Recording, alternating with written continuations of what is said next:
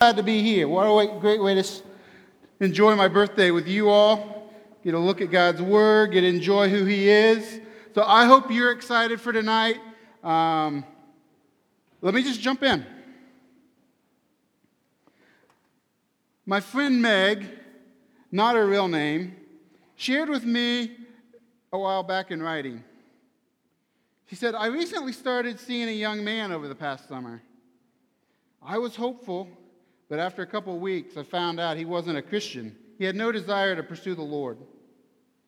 By this time, though, I was desperately wanted a relationship and justified why he could be, would be an okay choice and God could work with him. I deceived my family and my roommates. Then, after a couple months, I wanted so desperately to be out, but I felt trapped in my own pit. Meg experienced great regret about the things she and her boyfriend did and confided. The guilt was so strong, and intense, that I didn't, want, I didn't want to even pull the covers from my face. I lost much respect, my reputation, my trustworthiness, and honor. She feared for her life. Can you imagine? I was so honored that Meg shared this story with me and gave me permission to share her story with others. The truth is, we do what we want. I think we think, right, that if we do what we want, it'll provide the life we want. But Meg's life demonstrates the devastation and pain that doing what we want can cause. There's many times we do not know the right thing to do, right? We need wisdom. There are other times we just don't want to do the right thing. We need faithfulness. The life we really want, that we really long for, is found in Jesus, the wisdom and faithfulness of God. How we get that life is what we're going to talk about tonight. So let me pray. Father God, we thank you that you are here, that your presence is real, that your word is true. Would you show up tonight? Would you work in our minds and our hearts to see your goodness, to grow our love? Lord God, would the words of my mouth and the meditation of our hearts be acceptable to you. In the name of Jesus, amen. Well, tonight we're going to continue our series, Lifelong. We're speaking on how we can experience lifelong vitality with God and influence with people. And tonight we're going to start by looking at the life of the wisest man who ever lived, King Solomon. If you take your Bible, you hold it up and go about a quarter of the way in, you're going to hit somewhere close to 1 Kings. If you didn't hit 1 Kings directly, move back and forth a little bit. We're going to be in 1 Kings 3. And if you don't have a Bible, we would love to get you one. So please let us know, especially as we come up to the summer. Having a Bible to read day in and day out this summer is going to be huge. So make sure you get one. Well, we're going to be 1 Kings chapter 3. Um, to tell you a little bit about Solomon, Solomon was the third king of Israel. Uh, he became king after his renowned father, David. And under Solomon's rule, the people of Israel experienced prosperity and peace. So 1 Kings 3, starting with verse 3.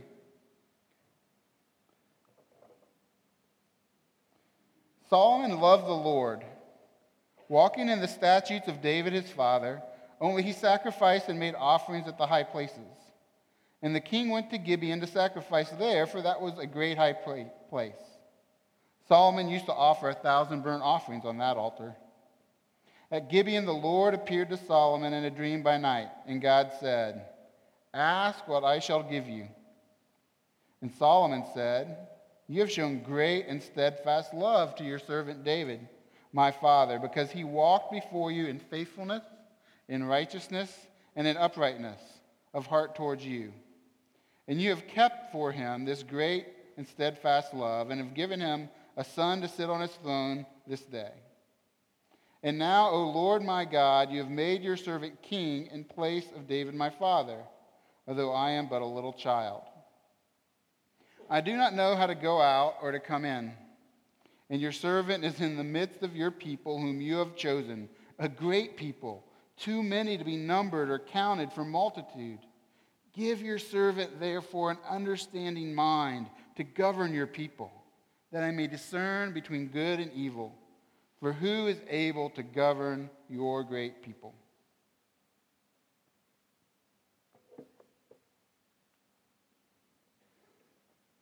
So we see a couple things in this passage. One, early in Solomon's reign, that one, he loved the Lord and walked in his statutes.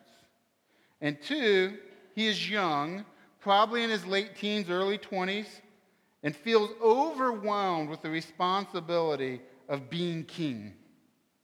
So he asks for understanding to govern and discern good and evil. By the way, if we could get some house lights up a little bit, that would help me out. So that would be wonderful, just so I can kind of engage a little better. But here we see that Solomon recognized his need and he had the humility to ask for wisdom. Unfortunately, many times we don't recognize our need. We move forward with our plans and desires without asking the Lord or others for their input. We do what we want. But wisdom comes from many counselors, Proverbs says. Through presumption, nothing but excuse me, through presumption comes nothing but strife. But with those who receive counsel is wisdom.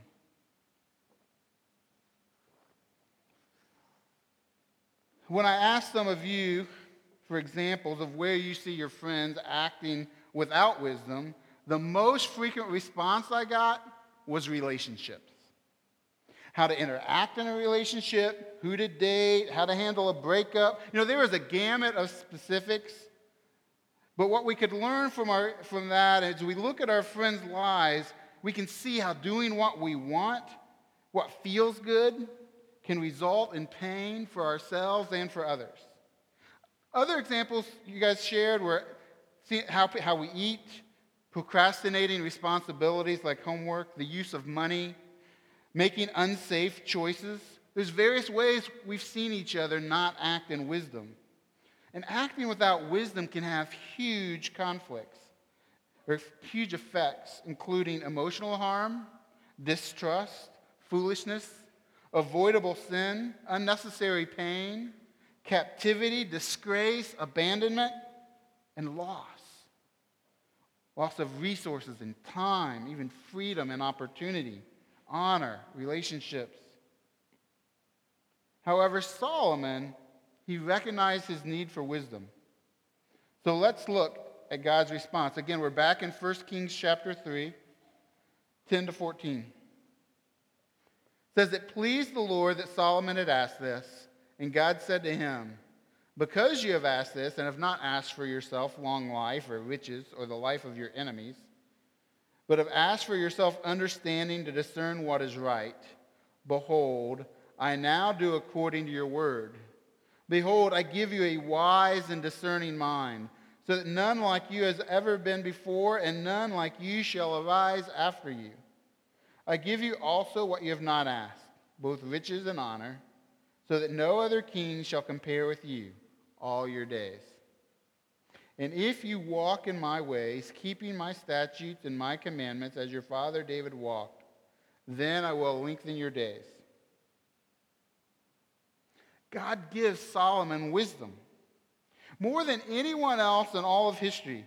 In the next few chapters of Kings tell about what this looked like. His business ventures were broad and effective. He was into mining and forestry and shipping and trading. Solomon's wealth is unparalleled in all the earth. Disputes are handled justly. The country has peace. The people are as sands of the seashore, fulfilling the promise God had actually made to Abraham generations before. And they experience safety and provision the queen of Sheba came and visited, and she said, Happy are your men, and happy are your servants. Such was Israel under the reign of Solomon. And upon building and dedicating the majestic temple of the Lord, the Lord appeared to Solomon a second time. Let's look at 1 Kings chapter 9.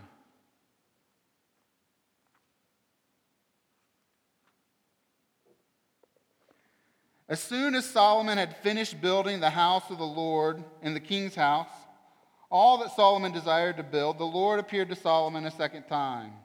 And as he appeared to him at Gibeon, the Lord said to him, I've heard your prayer and your plea, which you've made before me. I have consecrated this house that you have built by putting my name there forever. My eyes and my heart will be there for all time. And as for you, if you will walk before me as David your father walked, with integrity of heart and uprightness, doing all that I have commanded you, and keeping my statutes and rules, then I will establish your royal throne over Israel forever. And as I promised your David your father, saying, You shall not lack a man on the throne of Israel.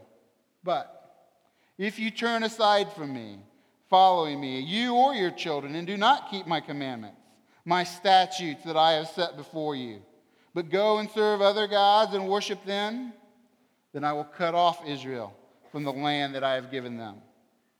And the house I have consecrated for my name I will cast out of my sight, and Israel will become a proverb and a byword among the peoples. This house will become a heap of ruins.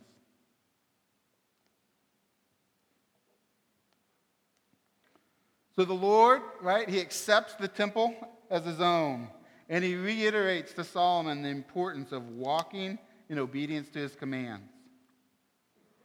So what happens? Flip over to 1 Kings 11. Again, verse 1.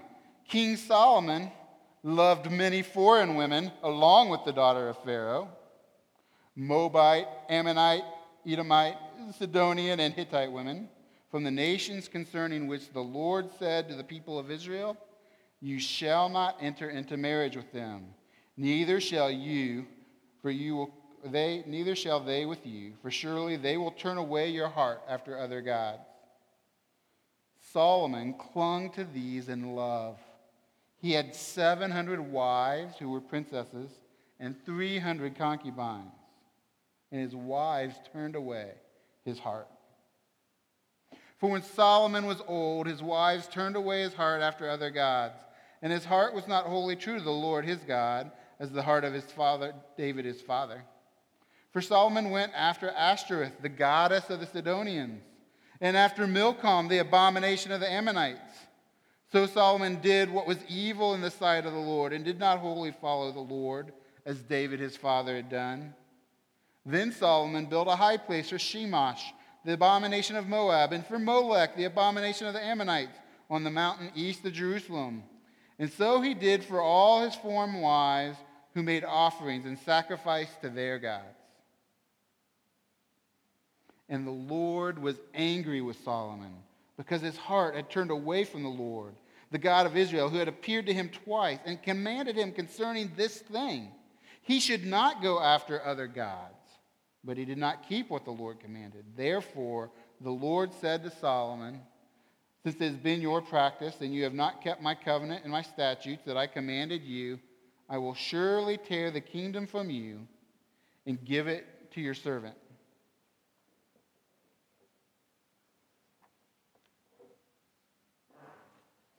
Here we see Solomon does what he knows is wrong. He is unfaithful. Further, we see he didn't repent, but he clung to these wives. He did what he wanted. How about you? What do you run after that you know you shouldn't? What do you cling to despite God's correction? Perhaps it's daily time with movies or TV or, video games instead of spending time with God and His Word. Maybe it's sexual activity. Maybe it's ice cream. Perhaps you're finding your identity, you're finding your identity or worth in acceptance or accomplishment or accolades. Unfaithfulness usually starts with something small. We think it won't matter. Maybe there's even a good reason, right? But it grows into implications we might not foresee. I got a graphic, and you'll see real quick, I'm not a graphic design major. Um, but maybe it'll get the point across. See, Meg, she dated a guy without knowing his spiritual reality, right? maybe a small thing. But then she stayed in that relationship when she learned he didn't know Jesus or want to. She sought affirmation and belonging from him. Her heart became divided and she lied to her roommates and family. She began to interact with him in ways she's now ashamed of. She became desperate for escape but felt trapped in her own pit, and eventually she feared for her life. How about Solomon, right? He took foreign wives, right? He clung to those wives in love. It brought about a, maybe he had a good reason, right? Maybe they were for peace treaties. You know, that was a thing back then. But he clung to them, and it brought about a divided heart and began generations of kings and people worshiping other gods ultimately resulting in the land being besieged and conquered, the temple being utterly destroyed, and the people taken as slaves to foreign lands. Jeremiah actually tells us at one point in the process, the siege in Jerusalem resulted in starvation such that compassionate women boiled their own children and ate them. Unfaithfulness is devastating. Unfaithfulness is devastating. From Solomon's life, though, we see the crucial necessity of both wisdom and faithfulness. The reality is, I'm humbled when I look at Solomon, right? He is the wisest man who ever lived. And his choices brought about the destruction of the earthly kingdom set up for God's honor. If he can't get it right, how can I? Right? How can I, how can you get wisdom and faithfulness? One answer Jesus Christ. Now, maybe being at Cru, you expected that answer, right? But let's look at why I say Jesus Christ and how does it actually help us. God tells us in Colossians 2 3 that in Christ is hidden all wisdom, all the treasures of wisdom and knowledge. In 1 Corinthians 1.24, we learn Christ is the power of God and the wisdom of God. And the context here he's talking about is Christ's crucifixion. He's being dying on the cross. then we look in Hebrews 3, and it says that Christ was faithful to the one who, who appointed him. And Christ is faithful as a son over God's house.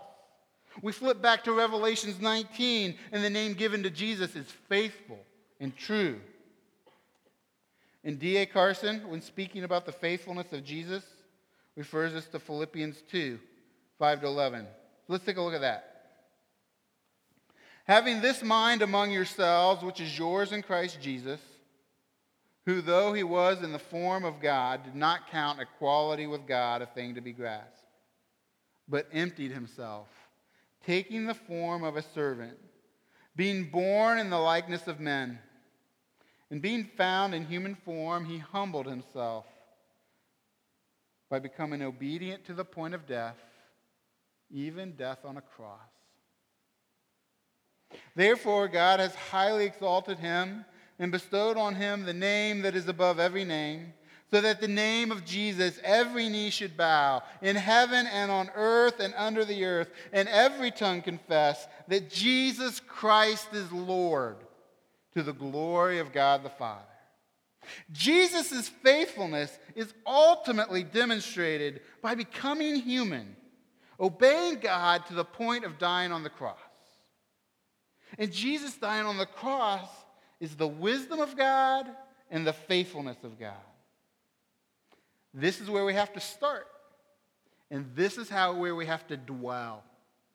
1 Corinthians 1:30 declares because of God, you are in Christ Jesus, who became to us wisdom from God, righteousness and sanctification and redemption.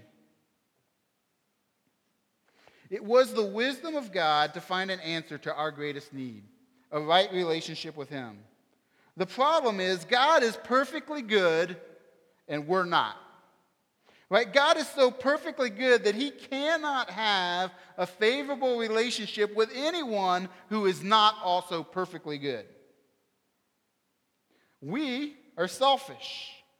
We break our own rules of right or wrong, right? Let alone God's or anyone else's. We do what we want. And the result is that on our own, we are separated in a completely adverse relationship with God. When Jesus, though, who was perfectly faithful, perfectly good, died on the cross, he took our sin, our selfishness, and he gave us his righteousness, his faithfulness to God. He became our righteousness and our redemption, as the text says. Jesus experienced our separation for us that we might be adopted. You know, it seems foolishness to most people that someone else's good can be credited to me, that I can have a relationship I don't deserve. But 1 Corinthians 1:21 says, "It pleased God through the folly of what we preach to save those who believe."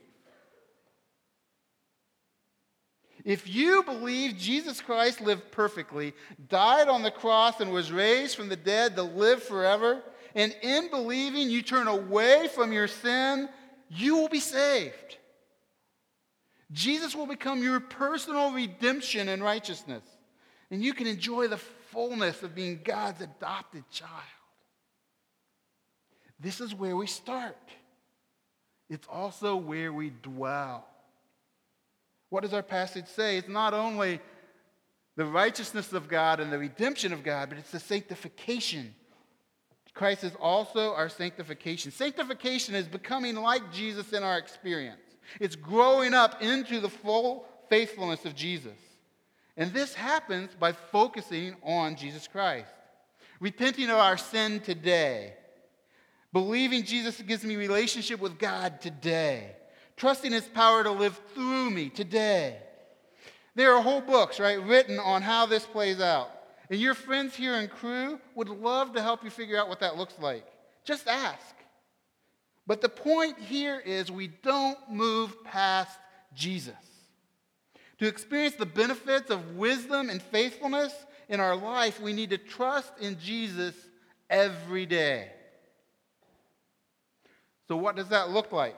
as you and I move through life, as we go down this road over the next year, five years, 80 years. I may not have that much left. Um, but, well, I'm challenged by Colossians 2 3. When it says that in Christ are hidden all the treasures of wisdom, I need to spend more time looking at who Jesus is. I need to read the Bible and think about what does this tell me about Jesus? I need to listen to and read what others have discovered from the Bible about who Jesus is. It's here. It's here that you and I will discover wisdom. Additionally, we need to ask God to give us wisdom. James 1:5 says, If any of you lacks wisdom, he should ask God, who gives generously to all without finding fault, and it will be given to you. Thirdly, we need to ask others. God tells us in the Bible that wisdom comes from the input of others who are wise and trustworthy. When you're thinking about dating someone or considering changing your major or what you want to do after college or how you're going to spend your money or where you're going to live or what commitments you're going to make with your time, ask for the input of others. Don't make the decision on your own. Talk through it. Hear their advice. Pray about their input. And as you do these things and God shows you what to do, trust Him. Trust Him to keep you faithful. This is an active thing. Ask Him to help you follow through on the things He reveals to you. As you look at your life, Jesus will, as you look at Jesus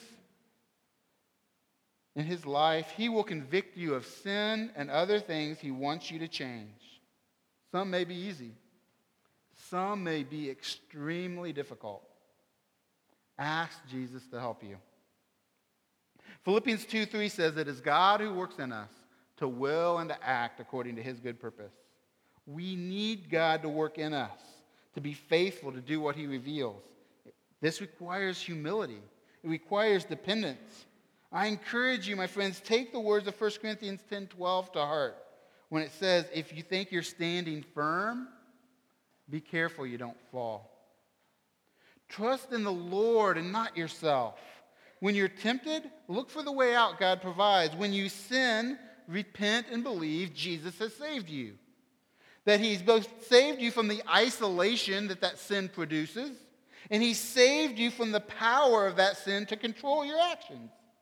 Thank Jesus for His deliverance and trust Him to make you faithful. My friend Meg, she's doing just this. Here's what she has to say. Then I did the hardest thing I have ever had to do, but knew it was exactly what God wanted me to do, and it would save my life, literally.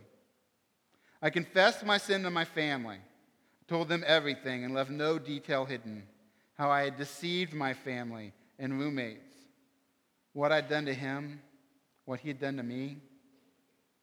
They were disappointed but stood beside me and gave me the strength to walk away from this relationship once and for all.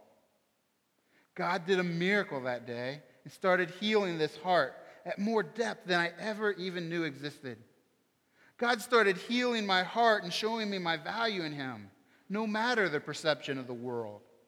He showed me countless stories of how He protected, valued, affirmed, and shepherded His chosen people throughout the Bible.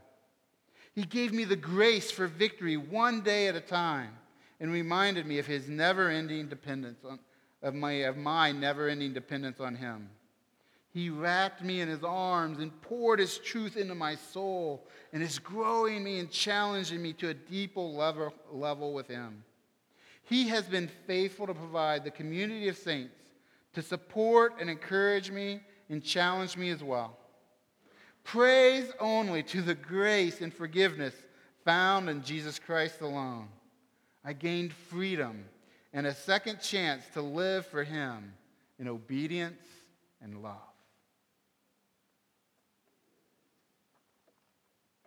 The most common prayer in my life these last few years has been asking God to give me wisdom and faithfulness. I've recognized in myself both a lack of knowing the right thing to do and the propensity to not do the right thing. I've been a Christian 38 years now. And I recognize more now, right now, more intensely than ever before, this need that I have for wisdom and faithfulness. My friends, lifelong vitality with God and influence with people requires the crucial character we've been looking at these last few weeks. Do you remember? Love, faith, hope, togetherness, grace, truth, wisdom, faithfulness. They are found in Jesus Christ. Let me pray. Father God, I thank you that you are God. Thank you for your word. I thank you that you are the God who works in us to will and act according to your good purpose. Would you grow these character realities in our life? Would you make us men and women of character who live long with you, who live a, experience vitality with you for the rest of our lives, for the sake of your glory and our good? Would you grant us influence in the lives of men and women for the sake of your glory and their good? Oh God, accomplish your purposes, build your church, build your kingdom, and would you be gracious to let us have a part? We ask these things in the name of your Son, Jesus. Amen.